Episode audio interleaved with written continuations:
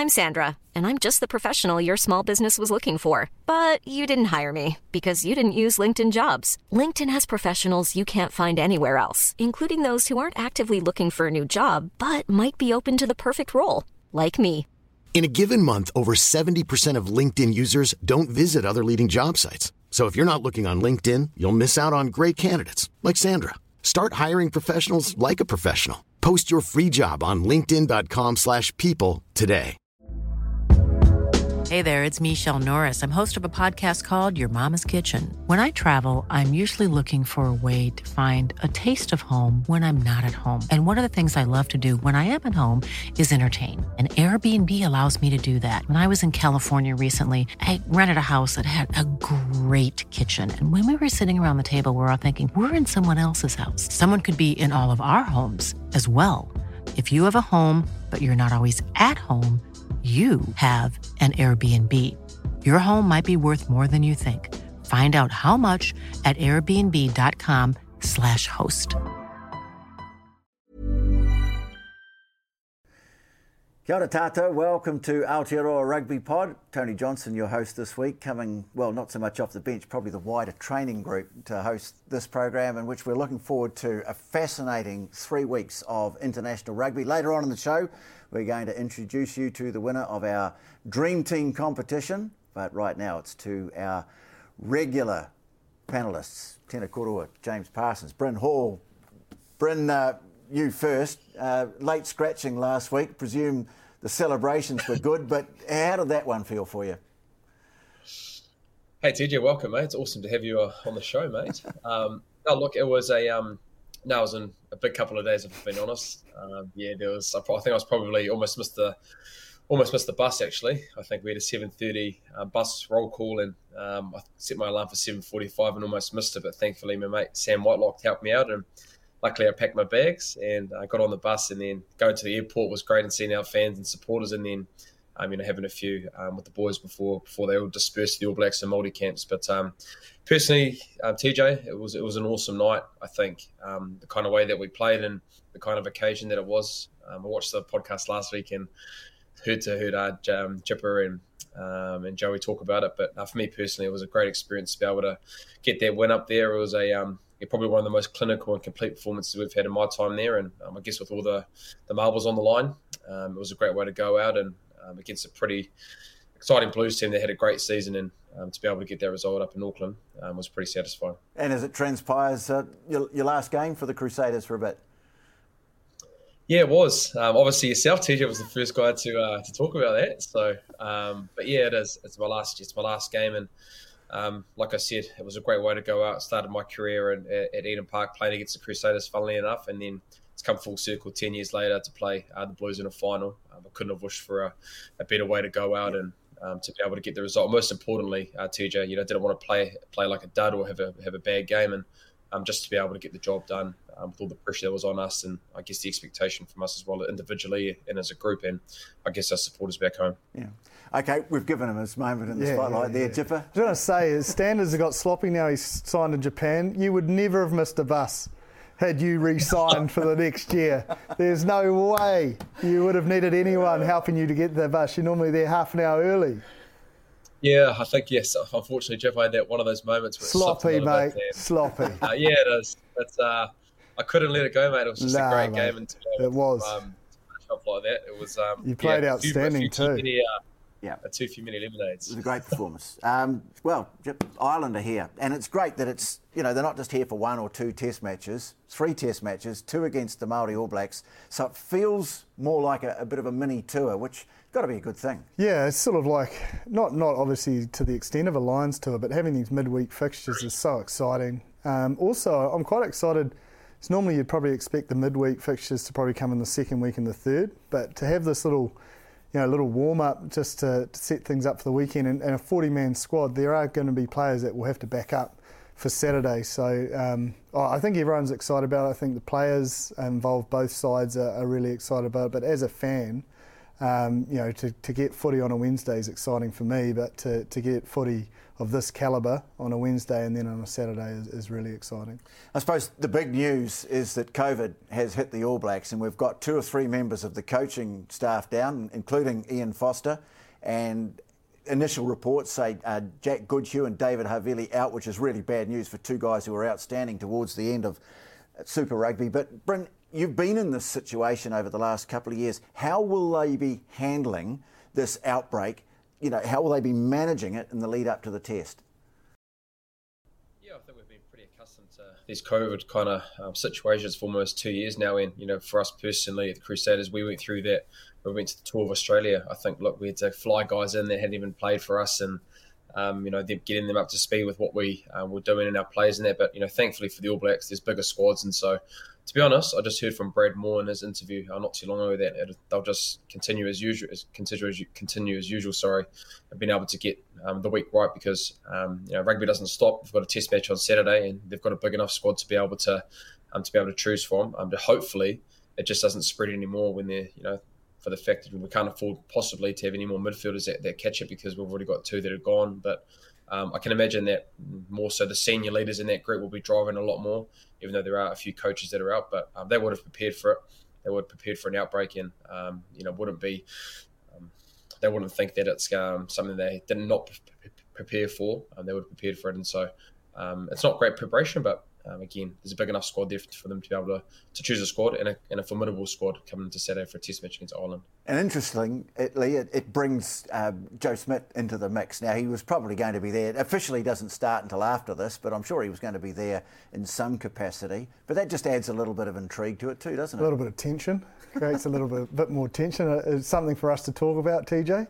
Um, but I, I think as well, like Bryn said, they would have planned for it, but I don't think it would fluster players and management anymore because it has been around for a while.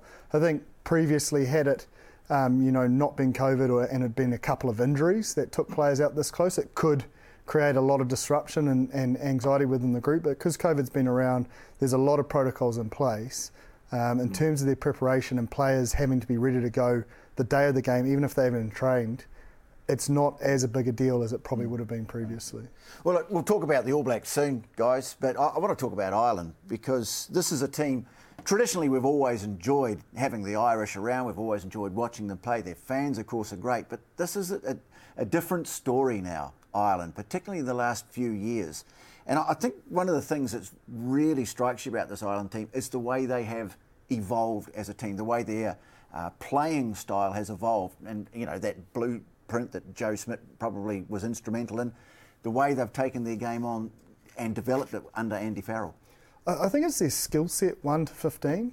You know, like we've, we've spoken, we've waxed lyrical about um, both props and, and, Porter and Furlong and just their ability to have that interplay, um, you know, support lines, rain lines, and it's that consistent discipline to stay within their systems. You know, you look back at that Japanese fixture they played um, at home on the end of your tour or our end of tour, Japanese end of tour, mate, some of the structures within that and the option taking to create space and put players is where they've evolved the most, I think, in terms of their attacking structure. And it started under Joe, but I do think it's been, you know, pushed on. And then we know what they bank on is their physicality. Whenever they've beaten the All Blacks, they have won the battle up front and they have not let them get that gain line attacking ball that they need to get their game going. So I think those are two areas that they know that they'll have to deliver if they're going to do something special here in New Zealand. And we've got to give you know credit in the right places here, Bryn. I mean, they're not great because they have a, a two or three Kiwis in the side, but obviously as New Zealanders, we're going to be looking at, at Bundee Aki, James Lowe, and in particular Jamison Gibson Park.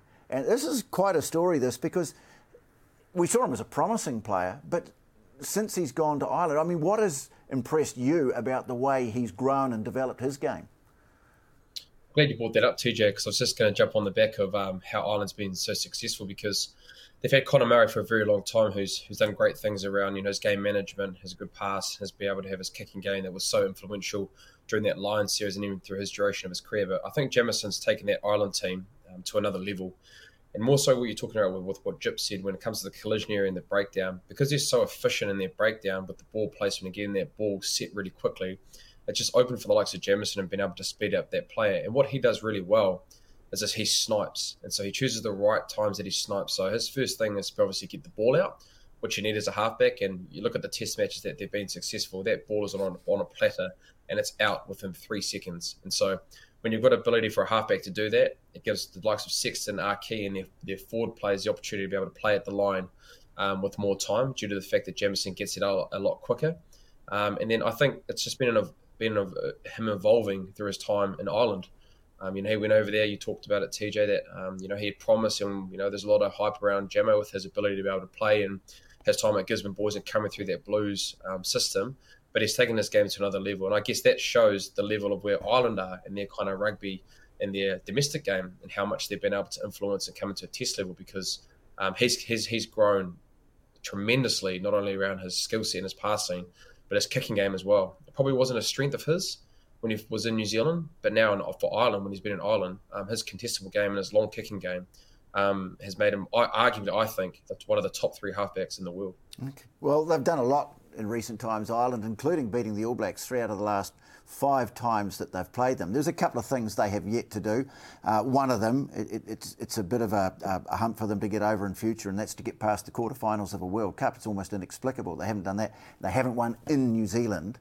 So I guess that's that's the big challenge. But you could hardly find a, a tougher place to, to start than Eden Park. No, and and I think like Andy Farrell's made it really clear with every sort of media session he's had is this is the start of their World Cup campaign, and it's about building towards that. And, and no better, you know, springboard if they can get it right on this. The belief for them to going into France 2023 will give them the ability to, you know, probably knock off that hurdle. But like you say, if they can knock off this hurdle, um, winning in New Zealand, and, and I think they've got five guys that were here 10 years ago. I think it's Healy, um, O'Mahony, um, Sexton, Murray, and Earls. And I think drawing on that experience will be key for this squad. Not giving them the demons, giving them what they did well that Christchurch week, what put them in the race to nearly, you know, without that drop goal, um, win win here as well. And I think if they can, you know, sort of have that ability, and we speak about Jamison um, and the growth of his game, and you know, speaking with Isa Nacewa, what they have at Leinster and the the role that um, Sexton plays, I think he's been massive in terms of Jamison's development and, and his all round game as well. So the, the skipper is going to play a vital role in them getting it right this tour. I think one thing as well, let's not forget about Andy Farrell when he came here for the British and Irish Lions series. You know, very similar when they came down down under here, thinking that you know they wanted to be the world, the best test team in the world. And so they've got obviously he's got blueprints and thinking that what they think they can do as a team at that time with the British and Irish Lions to get that result, even though it was a tied series. Um, they would have probably seen it as a win, and then so those kind of learnings of being able to see, "Yep, we've done that in the British and Irish Lions." Aaron Andy Farrell is a defensive coach now; he's in a the head coach. But I think you know, let's not forget about his time or what he was able to do in New Zealand in 2017, and so being able to have uh, a footprint and understanding what that will look like when they come to New Zealand and play in a similar um, format of three tests for our Series 1. I mean, he, he has been around the block, Andy Farrell. I mean, he was a great rugby league player, successful transition to rugby, and now coaching, as you say, Bryn, stepping up into that role. I saw uh, the media stand up that he did over at uh, Onewa Domain, and he, to me, looked relaxed. He looked confident. He looked happy to be here, looked happy to be facing this challenge. And if all that sort of thing can rub off on his team, Bryn, uh, that, that sets us up for fascinating three weeks, doesn't it?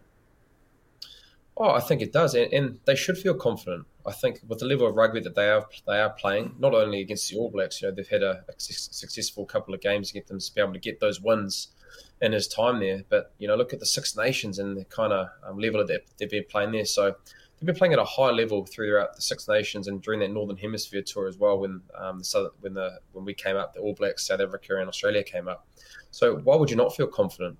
Um, and so I think for them, it's a great opportunity. I think they'll be thinking in that group, what an opportunity to come down here, test themselves, and they should be confident because uh, they're playing a brand of footy that uh, put us under a lot of pressure. And they would have seen that and thinking for the All Blacks, it's their job to see can they rectify those things that um, they failed against the Irish and the French in that Northern Hemisphere tour. So I'll take a lot of confidence of that. It'll just be interesting to see. Um, I guess the tankers have, have they made tankers in their game? um, that was so successful against the All Blacks because I can imagine that group would have a massive growth mindset and thinking they're not, you know, they're not a finished product. Yes, they're playing at a very high level, but how do they keep continuing to get better, knowing that the 2023 World Cup isn't this year, but it's next year moving forward. And perhaps just one issue that they face, Jipper. I mean, they have a long season, 39 weeks that they play. Um, for some of them, it's been a few weeks since they had a game. Leinster kind of fell away a little bit towards the end of uh, the, the, United Championship. I mean, do you think there's any worries there for them? Well, I don't think there's worries, but it's not a one-off test. Like it is a tour, and, and I think they have to be mindful. Whatever happens this Saturday doesn't dictate the rest of the tour you know, it doesn't put you in a false sense of security if you win, but it also isn't the end of it if, if they can get things right for the following. So I think that's they've just got to target it week by week, um, and that's where their senior players. And you you speak about Andy Farrell's relaxed nature. I, I think it's because you know a lot of successful, hard nosed, high standard head coaches are defence coaches, and and the old adage of defence wins championships still runs true, and, and it's no different at Test match footy. And he clearly believes he's got the the blueprint of, of something that can do the job if he's you know portraying that. And sometimes it's fake it till you make it, and so it does filter through your squad. Mm. But either way, it's filtering mm. through the squad. Well, let's take a look at the All Blacks now, guys. Um, three Test series against Ireland, and let's not forget that that, that is followed soon after by two Test matches in South Africa. So that's actually a pretty tough opening schedule to the international program. How important for this coaching staff to get a run going, to silence some critics maybe, and start building some momentum towards the World Cup in those opening games? I think it's important in the sense that I spoke about Islanders saying this is their World Cup, you know, their plan towards the World Cup. It's no different for us. I think, you know, the All Blacks should just embrace the challenge. So often we've heard over the years, you know, we walk towards that challenge, we don't hide away. And, and I think that's the mindset. If they can take that mindset, win or lose, it keeps them on the target, on course. So, you know, you can't, you know, say they go one and one all in South Africa and maybe lose um, this series at home. That doesn't mean World Cup's dead and buried. So uh, they've just got to make sure that it's it's how you react sometimes and how you prepare to react if it doesn't go our way. There's probably two things that I'm looking forward to this this kind of test series and to see where the All Blacks can make the changes that they did um, that they weren't able to get right in the Northern Hemisphere. And probably the first one is when we're at our best, it's the ability of Aaron Smith and our halfbacks to play at a high tempo. So the collision area and the breakdown, um, we've talked about it, Jip, a lot. You know, we probably didn't get that right on the Northern Hemisphere tour. So, you know, has, has there been enough work that's been able for the for the boys to be able to get that right? Because um, if we're able to play where, where we need to, that needs to be done um, consistently at a high um, at a high percentage. Because you know the likes of Ireland and France, you know, they're winning that contact area and being able to play on top of it. Or the likes of Dupont, Jamison, Gibson Park, Sexton, and their kind of phase play shape that Ireland um, play really well well against us. So um, that's the first thing that I'm really excited to see if we can get there right. And then the kicking game. I'm talking more so off the being able to attack off kicking games. I think South Africa and the the you know the Irish and the French when they, they want to they can play that box kick and contestable game. And so it's how are we going to be able to attack and being able to get ourselves in a position to then be able to ask questions of the defense because you know Ireland, France, all the the South Africans, um, they've got a really good defensive setup with bringing line speed pressure, which we've heard a lot over the last four or five years. How can the All Blacks get better at being able to attack against um, defensive uh, defensive pressure? So those are the two areas that I'm looking forward to seeing if the All Blacks have made any changes or they've been able to try and um, I guess ask questions of these teams because in that Northern Hemisphere, that's probably two areas that I thought we didn't get right. And I'd like to think there'd be improvements um, coming this Test series and then running forward to the Rugby Championship this year so much talk about the selections and uh, two or three key areas of the game. I mean, obviously, uh, back three very well off for talent. That midfield, though, losing Havili and Goodhue, you'd, you'd think that at least one of them was going to be in the starting 15. Now they're both gone. Uh, you know, that's a, you know, that's something they're going to have to come around. Does this bring Roger Tuivasa-Sheck into the picture at all? How do you think they'll go there? Well, I, I think they've probably got to look at the opposition and, and who's going to make the biggest impact. Um, you know, not only um, I suppose attacking wise, but defensively against Bundee and co. And um, it makes the decision a little bit harder because they probably would have gone with Davey. Um, you know, after his performance in the final, he almost stormed and you know forced his way into that um, 12 jersey because he was so dominant. Um, so yeah, I think it does bring him into the frame, but it doesn't necessarily mean he starts. You know, Quinn had a really um, solid year statistically of getting over the gain line and being that, you know, setting the phase, setting the platform past the gain line so that you can bring guys like Aaron Smith, Beauden Barrett, Richie Mo'unga into the game flat and fast and we can get our game going. So it's not a straight yes, Rogers starting. I don't think they may go for someone that's been in the environment, take the pressure off, put him on the bench, and, and inject him into the game late against tiring bodies where he could be a real threat. Yeah, I think I've gone with the fact with Jack and Davey not being there. I had Davey starting at 12 and then Rieko uh, fitting into centre. But I think maybe seeing what we saw against the Crusaders with Rog, um, I think him coming off the bench in 23 with the fact I think we probably need a midfielder um, to cover that 23 role. Um, having him come off the bench and, like you said, being able to influence the game at the back end of the game. And there's no rush, I feel, with Rog, especially in his first three or four test matches. I mean, he's in the environment, he'll be able to learn, um, especially as that pivotal role at 12, which is really important. Um, and you and you have a guy like Quinn, um, who's played really well, had a great, um, you know, like his introduction to All Black rugby last year, and played a couple of Test matches, you know, that being that French last game. So he'll be gaining a lot of experience through that, and then coming through the Super Rugby this year and being able to get that gain line, which I guess we've been wanting from a 12, and Quinn does that uh, tremendously. So I'd go Quinn at 12 and have, have probably Rog in that 23 role coming on for the fact that I think we're probably going to need a midfielder in that 23 role with um, with Davey and Jack um, not being able to play the first test match. What about the loose trio? Because there's so much talk about it. We've got three outstanding number sevens, Savea Papali'i and of course Sam Cane, who's the captain. Um, and plus, you know, other elements that you need from your loose trio. There's been talk of, of maybe all three of those guys starting, or do we need that big man, a big hard ball carrier in, in that mix? I think there's a couple of elements to consider, and I think if we use the final because it's the recent display of set piece dominance that you know basically won a won a big game, high pressure game, and where you know we maybe need to look at as good line out options as well in that loose forward trio. It can't potentially be all sevens because then you're relying heavily on you know Whitelock and Retallick or Barrett, whoever they go with, as the two. But then it makes pretty easy reading for Ireland to marry up, as we saw with a Sam Whitelock um, doing that damage. So I, I think you know the source needs to be a consideration. And you know we talk about the breakdown and winning the breakdown both sides of the ball. What's going to enable us to do that? Are these, if we went for the three seven, are they going to get us over the gain line like a Pita Gus or an Akira Ioane can with ball in hand and, and have proven to do so? Um, you know, obviously Gus at a level below, but uh, you know I think we all know that he's physically ready for Test match footy. So there are a number of considerations to go into that because if we don't get our set piece right, we can't get anyone else going. You know, like so, our, our ability to win our own ball but set a strong platform scrum time will be crucial in, in, this, and it doesn't necessarily mean three X factor um, explosive players. You've got to get that marriage right. Um, on that, sorry, sorry, TJ. Yeah, no, go for your Just life. on that, just on that, um, around that, Jip, what do you think of having Scott Barrett possibly at six? Um, could potentially consider it with a bench role. I, I don't know. I, I think we're just lay, we're adding another confusion to it. They've picked Lucy's. I, I, really think this year we've got to get really clear on we pick specialists. We, have got to we've got to be able to um, give a guy one job and go nail it. Don't be you know across two or three jobs and then you don't quite get it right in another job. I, I just think that clarity. You know what it's like in preparation. That clarity of focus.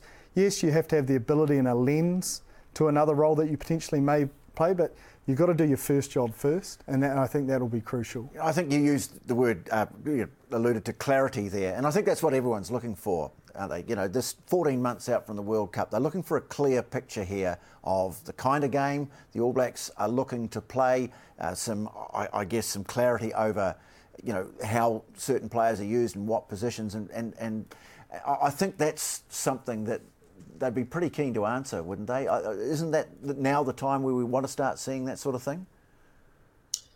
Yeah, I, th- I think it is, and cohesion's a, a, word, a word that's been used a lot on this podcast. But I think it's pretty important. I think you said maybe there's like 17 or 18 tests this year before we start the Rugby World Cup. So there's not a lot of time, and so being able to give guys opportunities, I think you know there are going to be guys that are given opportunities. It's just being able to see if they can take take them straight away because you don't you might not know when you're going to get another opportunity, especially in these big test matches where you need to be able to get the bulk of your squad that you're thinking are going to be pivotal players in that uh, Rugby World Cup. So um, yeah, I think consistency. I think we're going to see it a lot this year. Probably look at last year, we had a bigger squad. COVID, COVID, we're away from home, and so there's a little bit of being able to get give guys opportunities, um, a little bit time out from the World Cup. But I think this year we're going to see a lot more um, consistent selections in, in, pivotal positions so they can start getting a run um, to the 2023 World Cup. What discipline? Uh, you know, there's been so much talk about yellow cards, red cards. We go into a situation we've got a couple of Northern Hemisphere referees and uh, Karl Dickson, Wayne Barnes taking control of the first two, and I think Jaco Peyper comes in to do the third test in Dunedin. Uh, that, I guess that's a, that's another thing too. Um, penalties really cost them in, in that game in Dublin last year, for example. Yeah, absolutely. But three very experienced refs, and if you're going to have you know, three senior refs, you know, these guys are as good as it gets. So, and the one thing I like about all three of these refs is their ability to communicate their decision in the game. I don't know about you, mm. Brad, but when a ref just gives you the clear facts and the evidence and they almost, you know, rattle through why they've got to the decision, it, it makes it really clear as a viewer to understand, but also for a player to understand. But I think mm. we all know you've got to get your tackle height low and there will be mitigating factors and stuff. But first things first, the focus has to be on a low tackle height, and that will alleviate 90% of the issues. And you won't bring the ref into it. I think, you know, so often you hear from you know coaches, you know, throughout my years of playing is don't bring them into it. You nail mm. your stuff, you nail your job, and it, you'll give yourself the best ability to to not get a yellow, red, or a penalty. So I, I think I don't think it should be a, a nerve wracking factor because these are highly skilled athletes, mm. um, the best in the world going at it, and, and should probably have the ability to adjust the best. What I think is really great about what we've got coming up, though, and it's not just here in, in New Zealand, but, but in particular here, is that this has developed into a great rivalry, New Zealand and Ireland. And I was talking to one of my friends from the Irish media earlier on today, and he was listening to our commentary of the game last year and our reference to this great rivalry. He said, I never thought I would hear a New Zealander say that. Uh, that's exciting. Uh, we've already seen Eden Park packed uh, for uh, the Super Rugby final. Sellout crowd. I mean, it, it is an exciting start to the international season, isn't it? Oh, it is, and I think you know the best thing about a rivalry is you've got to win both sides, and so you know you probably think the last five six years Ireland have been our bogey team because you know they've had such such success against us. But I think the best thing for us is that we've got them at home, and you know how formidable it is at home to be able for us as All Blacks to play um, in our own country, and knowing as well. I think that All Black group will be pretty motivated and driven, considering you know there's probably a lot of uh, messages around the world, and fair enough with how Ireland and how successful they have been. That um, you know they can come down here and win a series you know, TJ, I don't know, you, you think about a decade ago, um, you're not thinking that Ireland are going to come down and really contest for a series if it's three three test matches. So I guess that's the improvement. I guess where Ireland rugby is at the moment, it's fantastic for, for Ireland and for us as um, as Kiwis, knowing that you know this kind of June series, June and July, um, it's going to be a great test match, knowing um, what Ireland have done against us, and I guess the brand of rugby that they're playing. Um, you know, we've said time and time again how exciting it is to watch an Ireland team and I'm really hoping that um, you know I know it's at the back end of their season, but I think any of those boys coming down here to have an opportunity to win a Test series um, in New Zealand. Not many, not many teams from that from afar have done that. I think the last team to probably do it would have been Ireland in 2000. Oh, sorry, um, England in 2003. It might have been TJ the last time a Northern Hemisphere team came down here and won a series. Uh, that was a yeah, it was a one-off test in Wellington, wasn't yeah, it? I, I think, think, you have to go back. Really, you have to go back. Um, I think the Springboks did it, uh, but not a Northern Hemisphere team since probably France in 1994. yeah. So, and, and that was the last time the All Blacks lost at Eden Park. Eden what Park. is it about Eden Park? Uh, you get the feeling that um, someone uh, in the boardroom thought, righto, uh, this is going to be a tough series. Let's start off at Eden Park. probably, but I, I, the one thing I do want to emphasise is we're talking a hell of a lot about Ireland and they're worthy of that chat. Don't get me wrong, but just think about what's happening in that All Black camp. You know, they're hearing mm. a lot of challenge, you know, a little bit of an underdog status, if we're honest. And, you know, they'll be looking to the pack to set the tone and, and rectify what, what didn't go right last year. And that excites me the most, is, is, is the thought of an all black pack with a chip on its shoulder, a dogged approach all week, a few things not going to plan with COVID, to come out of Eden Park with that on the line, knowing that they have to set a platform. They have to win the collision areas to win this test match. I mean, it is just going to be an absolute doozy um, in terms of all those sort of traditional aspects of our game.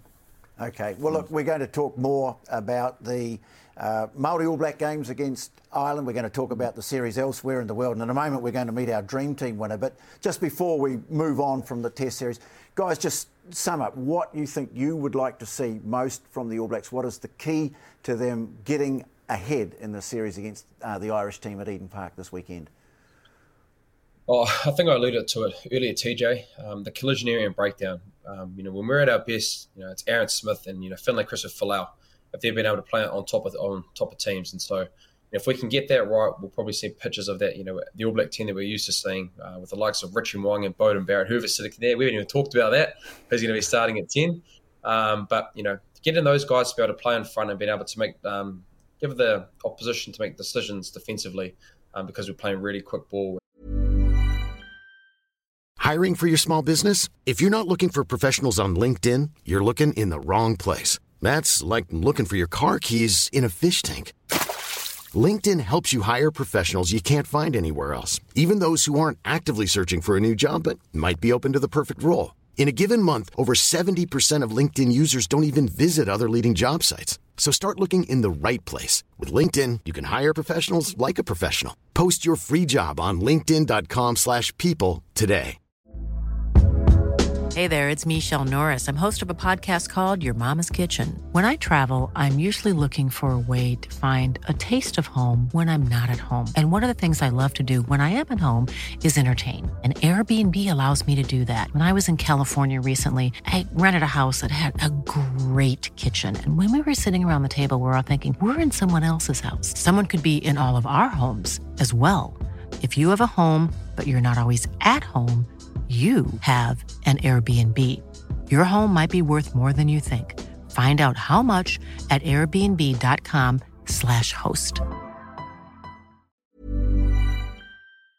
Been able to play on the front foot. So Jipper set the, uh, the tone and the challenge there, I guess, for that All Black pack, and knowing that if they can get that right, gives us the best opportunity to um, to play um, some good rugby and get a result uh, this Test series. Hey, mate, I'm quite happy to talk about number 10 if you want. I mean, uh, okay, put yourself. Who are you going to go for? Are you going to go for your uh, Crusaders teammate, or are you going to go for? He is. Hey. Oh, it's 50 50, TJ. I don't know how many times we've talked about on this. Off um, the fence, please. But me, I look, I think you've got to be able to account for a final.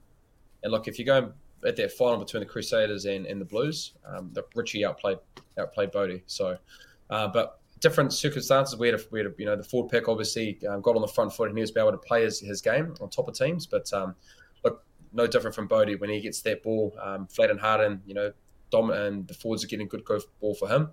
He can do the same. But um, that final's got to mean something, doesn't it? You know, that's why you play those kind of games. It's a, it's a trial. Um, theoretically, and um, that's why I'd pick Richie based on that on that on that play on uh, that game a fortnight ago. It's it's a fair it's a fair account of how you'd select it. You know, like the final, you're looking for players that can step up in the big game. But one thing I will say, and I harp on about it a lot, is when it all goes well, the 10 gets the praise, but it's actually the platform that's set up front. Bodie didn't get that platform. So, you know, yes, they the gloss gets taken off and they get put under the blowtorch a little bit more, but I, I don't think you can rip away Bodie's whole season because of one performance because they couldn't win their set piece ball. It wasn't a poor performance. He just didn't get the opportunity to play. And and again, your key uh, factors that, that, the All Blacks need to, to, to get right if they're going to go ahead in the series. I think it's just simplicity. Like let's just go direct.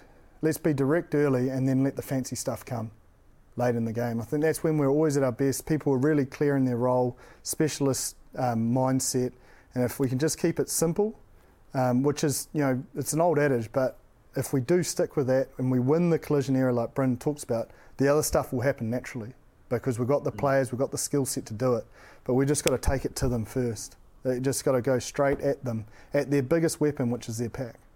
Well, as you're well aware, we've been running a Dream Team competition on Aotearoa Rugby Pod where the fans vote for the players of the round. It all gets compiled into a Dream Team at the end of the competition. And we select a winner, the person who has got their team closest to the ultimate dream team as voted for by the fans throughout the course of Super Rugby Pacific. And I'm delighted to say that we have the winner with us, Jeff Burke from Hawke's Bay. Jeff, congratulations. Thanks, guys. Great to be here. Thank you. Well, tell us your strategy. I mean, did you pick the players that you thought were the best, or did you pick a team along the lines of, I think these are the guys everyone's going to vote for?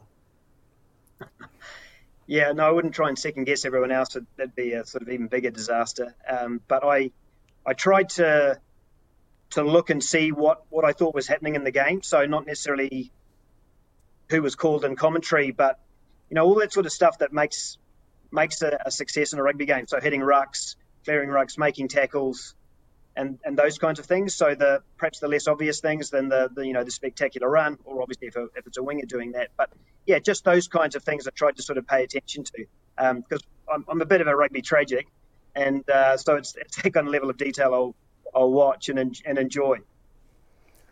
Interested to know, obviously, a lot of chat around discipline throughout Super Rugby. Did that factor in to, to your selection? If, if, there, if there was a player getting a lot of cards or a lot of penalties, did you, did you factor that in when selecting your team? Yeah, I, I definitely um, paid attention to that, um, James, because they had such a, an impact on a team, and, and you would tend to see the same guys were getting were getting cards. So I, I thought, therefore, that you know that took away from from their impact on a on a game in a positive way. So yeah, I paid attention to to that. That would influence my my decision making for sure.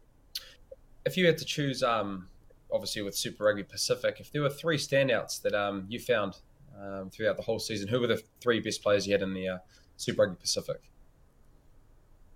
Ooh, yeah, okay, that's.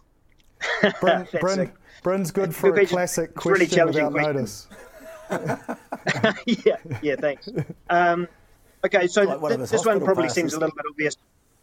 Yeah, yeah, but look, it's a bit, a bit obvious. But I thought Will Jordan, because of the the positions he gets himself into, his reading of the game, and I and clearly within the Crusaders, he's got a license to move because you would see him come up in the line and not necessarily get the ball, but he would stay up in the line, whereas you would think a fullback would drop back straight away. But obviously, within your framework, there's a process where someone knows they need to drop back because Jordan's up in the line.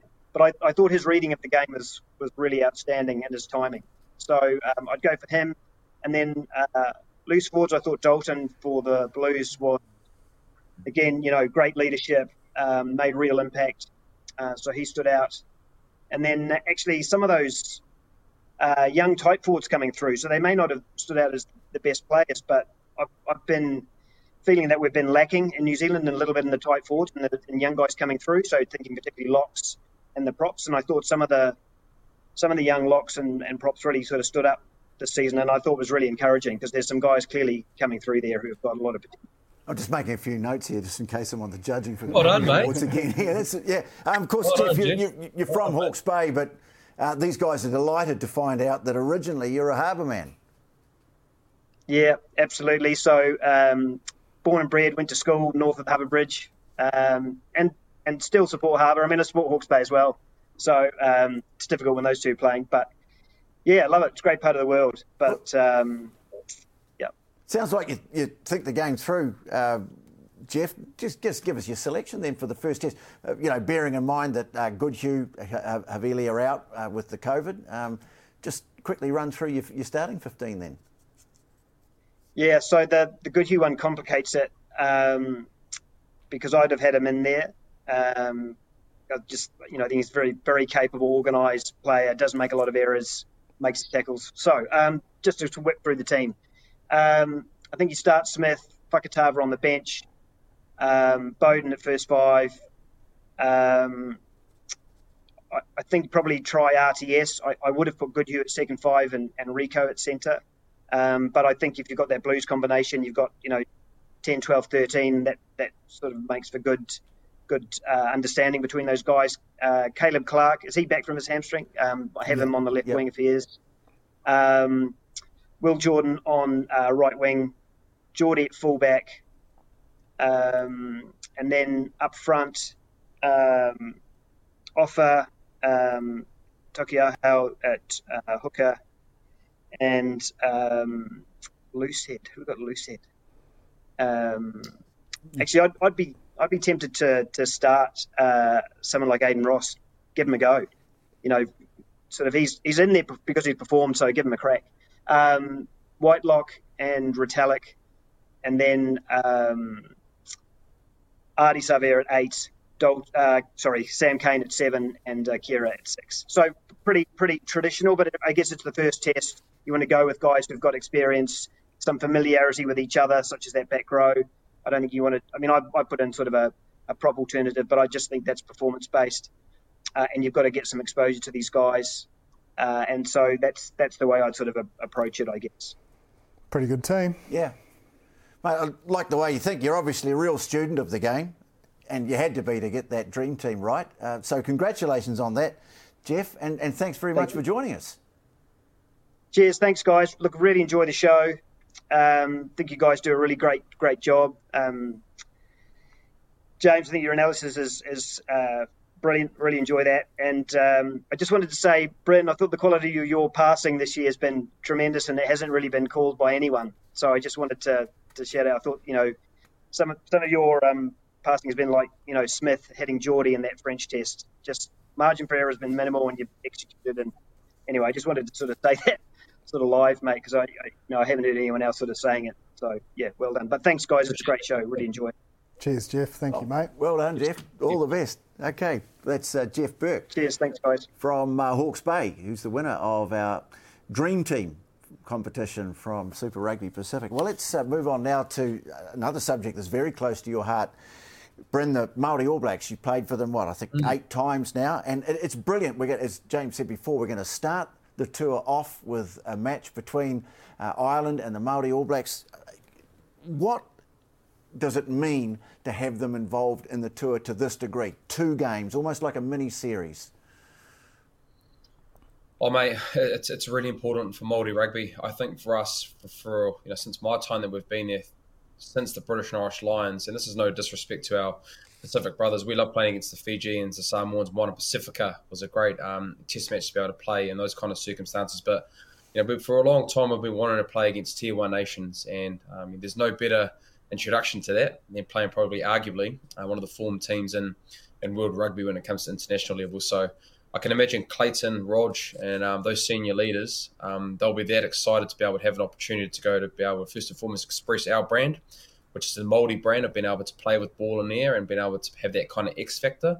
Um, and then being able to have two test matches, I think, is really important as well. Um, sometimes you can just have that one off, but for the fact that they get a double shot at it, um, it's going to be a great great spectacle for those boys in that and for Māori rugby. And I think also I'm, I'm, really looking forward to seeing a couple of individuals. You know, you, have obviously got co-captains between Perenara and uh, Brad Weber, who I think are going to be invaluable for a lot of those young boys and understanding what it is in big test matches and what it's going to look like, especially um, having those performances against Ireland in the past. And then, you know, I think a guy like Cullen Grace, um, you know, arguably could have been in their All Black squad.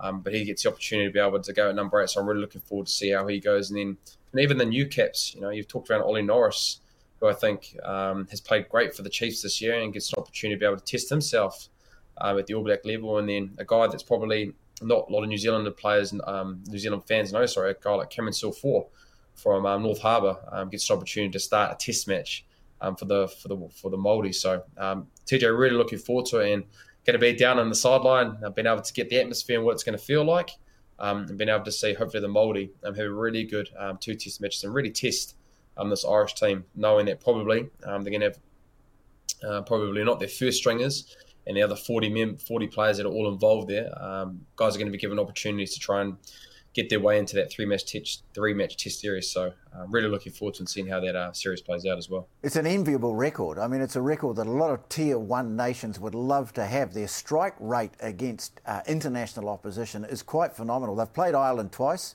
have beaten them on both occasions, once there, once here. But as Brent alluded to, there's a few players in that team, apart from the pride of playing for the Māori All Blacks, also got a little bit of a point to prove uh, after, after missing out on the All Black squad. Yeah, well, I suppose the two nines are the easy ones to pick up on, but I also think Josh like he had some great performances for the Chiefs, um, but you know did slip behind Bryn towards you know the latter part of that season. But I'm really excited for him to to get back to this level and, and maybe make a little bit of a statement and, and where he wants to take his career moving forward because you know he was outstanding when he got selected to make his All Black debut, and injuries and um, so forth have sort of slowed that progression. So I think a tour like this, off the back of the forward pack that Bryn's alluded to, you know, been able to provide that platform and two experienced nines. Like that is, you know, and he's got that combination with Brad, but also having someone like TJ come on and we just know how competitive and how he will not accept anything below perfection mm. um, from himself, first and foremost, but others around him will be great for someone like Josh. Britton mentioned uh, Cullen Grace. I mean, he's a guy I would have had in my All Black team if I'd been picking it. Um, but this is a, a special team in, in, it, in its own right. I mean, never mind the context in terms of relationship to the All Blacks. Uh, and I imagine, Bryn, the experience of building up to a match with the Māori All Blacks is, is quite unique. Oh, it is. It is, mate. It's um, it's special, and I know, especially being in Hamilton, um, you get you definitely get that Māori kind of cold kind of feel when you're in, in camp. And um, I know, you know, for the likes of Kelly, who um, is really going to enjoy that Māori, um, I guess, journey because, you know, probably doesn't know a lot about himself, but I know talking to him before he went, um, he was really interested and really wanted to be able to immerse himself into that culture and, and learn a little bit more about his Māori heritage because, um, you know, Luke Crawford in, in the Māoris, you know, does a really good job around, you know, telling Māori stories and being able to, I guess, connect for what their mindset's going to be for the next two weeks and kind of a, I guess, an identity of what that'll look like for the two weeks. And um, it's always great to be able to connect with that because um, you just feel a sense of belonging and um, I guess a, a, real deep care for your, your ancestry. And um, that's what you do with that team um, when you're selected. Um, you know, rugby is important, but I guess um, being Māori and being able to, I guess, do that on the big stage um, in front of a worldwide audience is really important. So, again, I'm really looking forward to to seeing a lot of those men uh, put on the Māoris jersey for the first time. But I think the experience of having TJ and being able to have Brad – um, it's going to be massive for that group and knowing what um, the Irish are going to be bringing for those two test matches. What about elsewhere? Uh, look across the Tasman. You don't have to look very far to something that's extremely mouth-watering. England against Australia. And of course, the first two words that come to mind when you look ahead to the series are Eddie and Jones. I mean, that's, that's, a, that's a fascinating subplot, that is. Well, you know he's going to poke a few beers, isn't he, um, in the lead up and probably look to take the pressure off a side that comes off a loss against the Barbarians that they probably wouldn't have been expecting, certainly not to the level. And, you know, for mm. the most part of that game, they played against the Barbarian side with 14 men. So um, I think, and it wasn't a weakened side either. You know, these were experienced internationals um, and a lot of frontline players that were playing for England in, in this game. And yes, I know it's a, a, festival fixture, but you never go out on that field uh, to lose and, and lose to that amount. Um, so it, it, it's a double-edged sword for them. You know, it might light a fire and you know just make them sharpen their focus a little bit in their preparation, but also it'll let the Wallabies know that um, you know probably they were coming down as favourites. Uh, but I think that's mm. that's been evened up after that result last weekend. Mm.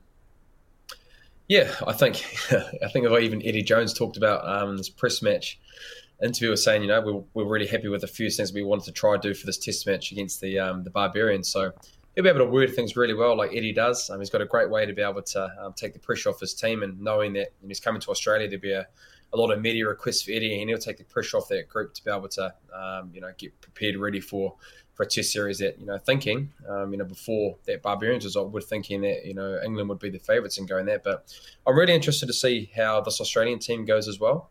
Um, look, I think they made a lot of improvements in the back end of that rugby championship that we talked around um, their play of how they were able to uh, make better decisions without the ball and not playing too much. And so I'm hoping to see a continuation of seeing how they can play there. And I think I look at their squad; it looks pretty settled, Jip. You know, I think um, with the improvements that they made in the Northern Hemisphere and the back end of that rugby championship, um, they'll be quietly confident in knowing that David Rennie's had another year to be able to instill what he wants into that group. Um, so I wouldn't be surprised if you know Australia end up winning that series. But um, it'd be interesting to see what you think around oh. that, Jip, because I've been pretty impressed with Australia, and they're got a, a, a pretty good squad that I think they've um, made massive leaps and bounds in the last 12 months. Yeah, look, I certainly um, wouldn't be surprised if they won it. Um, absolutely not. Mm. And you say there is a settled team and a team that's used to the style and, and the demands of, of Dave Rennie.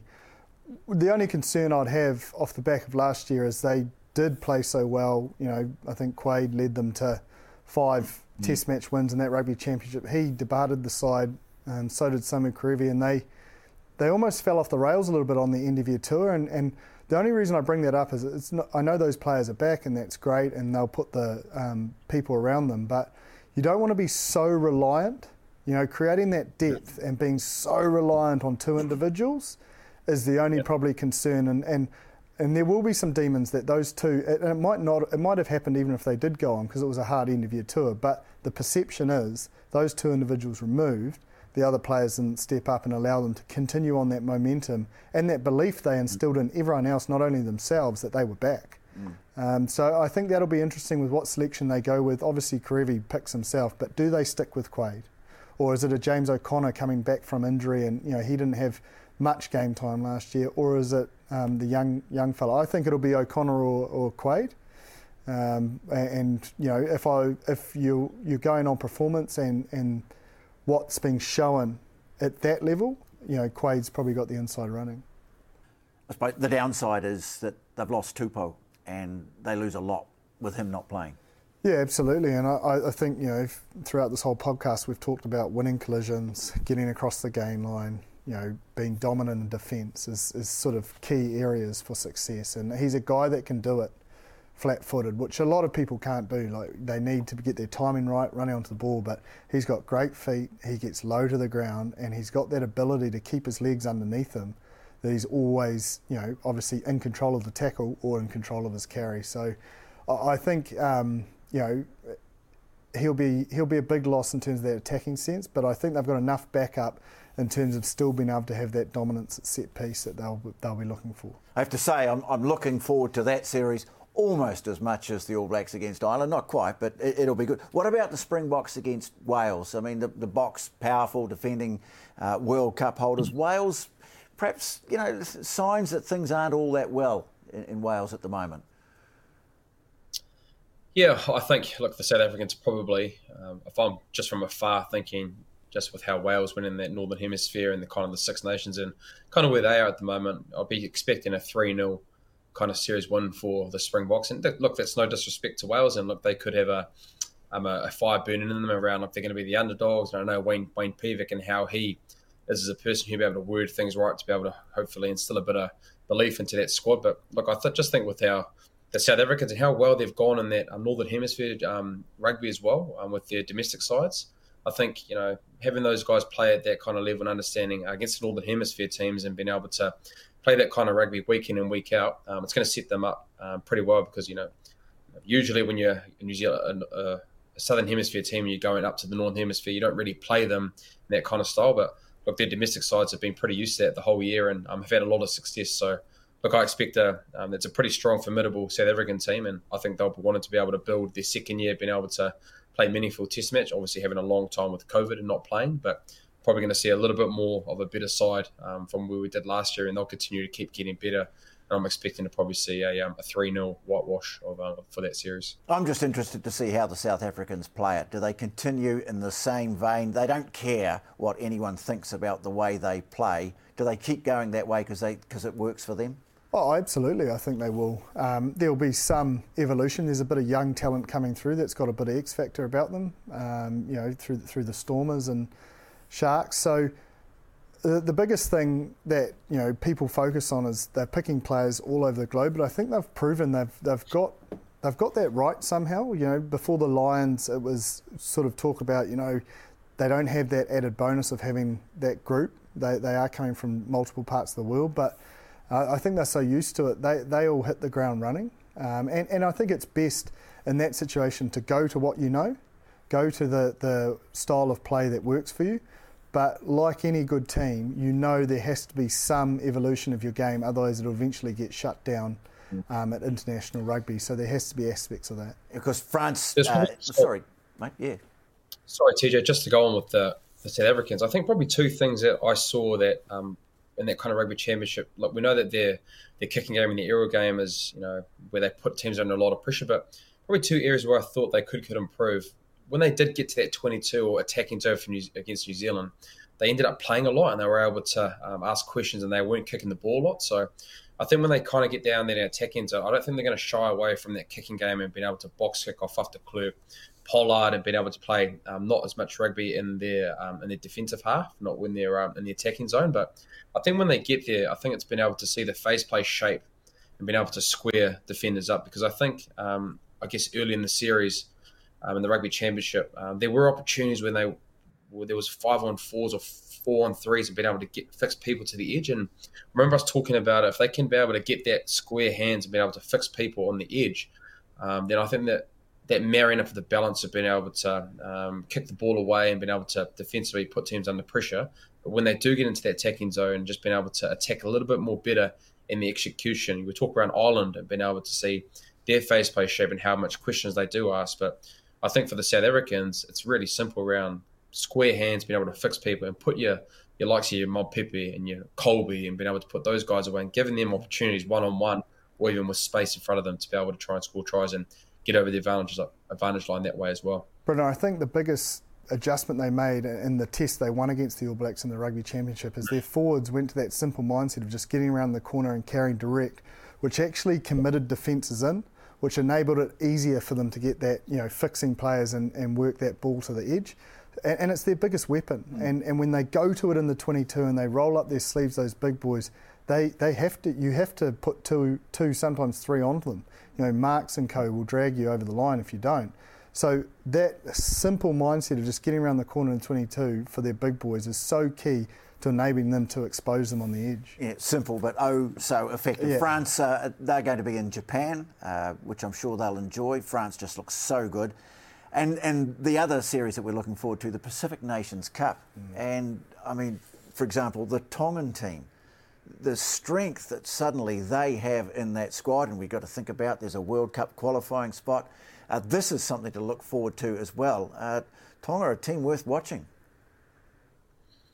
Oh, they are. And I think it's so great to see. We, we probably saw scenes last year when the Tongans were playing against the All Blacks, and it was it was unfortunate for the kind of level of depth they had at that time, not being able to have um, the likes of the Northern Hemisphere players or being able to choose just through the eligibility rules that weren't there at the time. But um, it's so great for Tongan rugby, um, and not even the Tongans as well, but the Samoans, the Fijians, you know, having the guys of like, you know, we've talked around um, Seta Tamanivalu, you know, how much he's going to be able to add to Fiji. The Samoan players, like Jordan Taufua, being able to come back into that environment. The Tongan team, Malakai Fekitoa has been there, went through that sevens kind of um, again being able to play back for Tonga do that kind of campaign. But um, it's great for Pacific Islander rugby because I think for a long time we've been kind of harping on and say we'd love to see these guys who can still play international rugby, but they've just played for New Zealand or other countries around the world um, earlier in their career, and so for them to be able to play for their for their second nation or their home nation, um, it's only going to add to be able to um, strengthen those Pacific Islander nations and being able to have them come to the 2023 World Cup um, and moving forward to play meaningful test matches and be competitive, which I think what we've wanted to see TJ and Jip, them being be able to be competitive and have players that can play for them and be able to influence them uh, at the international level. I think it's going to be hard to pick. Like I was looking at the two games, obviously like Fiji Tonga, you can't expect it all to just turn around overnight. You know, mm-hmm. these players are awesome individuals, but you've got to build, uh, build a program around them that works for everyone involved. Um, you know, for the factors that we've spoken about earlier. And then with the Fiji, obviously with the Fijian Drua spending a lot of time together, there, there is a bulk of players that are used to each other, have spent a lot of time with some additions like Tamanivalu. So you'd have to say Fiji probably go on as favourites. I know there are a lot of big names in that Tongan side, but it, it's not going to be fixed overnight. So um, I'm really interested in watching that one. Um, and then the Aussie A and, and the Samoa game, I think Australia A again um, for that sort of ability of played with each other. They know each other. They've got a lot of um, experience at that higher level. Um, maybe too good for, for Samoa as well. But it's a brilliant development. I oh. mean, you, you, just look through the names and you mentioned um, some of them, you know, Folau, Fekitoa, uh, Jordan Taufua, you know, coming into the mix. Uh, look, it, it, it makes for what's going to be, I think, some, some sensational rugby over the next few weeks. Oh, and great for the pathway and development for a lot of guys that haven't had the experience of these players and, and the heights they've, they've reached to be able to pass that on at this level. Then they'll be able to, you know, like it does create a, a flow through of that pathway, which is exciting for for the strength of world rugby because we know that when it's all tight, when competitions are a lot tighter and you don't know who's going to win or lose, it creates interest, which brings people, you know, bums on seats, which makes the whole system work. So uh, it's great for the world game. Well, so much to look forward to over the next two or three weeks, guys. I look forward to seeing you break it all down. Thanks for having me, uh, mate. It's a pleasure. Mate, um, mate. Before no. we go, mate, um, any chance you might turn? I see the mighty coat Northcote, fourth on the table. Some team called Takapuna. I've, I've heard of them vaguely before. Um, any chance you might turn out for the coat before you head off? Oh, I actually got a text message from my coach actually. Um, if we were, if I was able to come back and play, but uh, I'm not too sure yet. I think I might get back home. Actually, I'm still in Christchurch, but I've got to get back home and obviously say goodbye to friends and family, and uh, might see if I can um, jump on the bench possibly. Last thing I want to do is a Matt Duffy or Bryn Gatland and come on and starting and take away some poor guys um, all hard work throughout the year, which they tend to do at Takapuna. Oh, or right. is it the insurance bill? I, I, don't know. I, I don't right. know. Is it the insurance bill or is it that? That's right. Don't, don't paint yourself pretty, mate. Don't paint yourself pretty, mate. And don't do anything three finals for Tekapunans, lost them all. You know, I should have started their ten they've had there. So listen to but, uh, we'll see. Um, listen to we'll see, TJ. Oh, he's on his way out of the game. he's late to buses. He's now calling players out. Oh my gosh. Okay, that's it, fellas. Thanks very much. It's been a great pleasure being with you. Cheers, mate. Cheers, TJ. Okay. Uh, that's it for this week's edition of Aotearoa Rugby Pod. It has been a great pleasure to step in off the bench. I'm sure someone who knows a lot more about what they're doing will be back in charge next week. We'll see you then.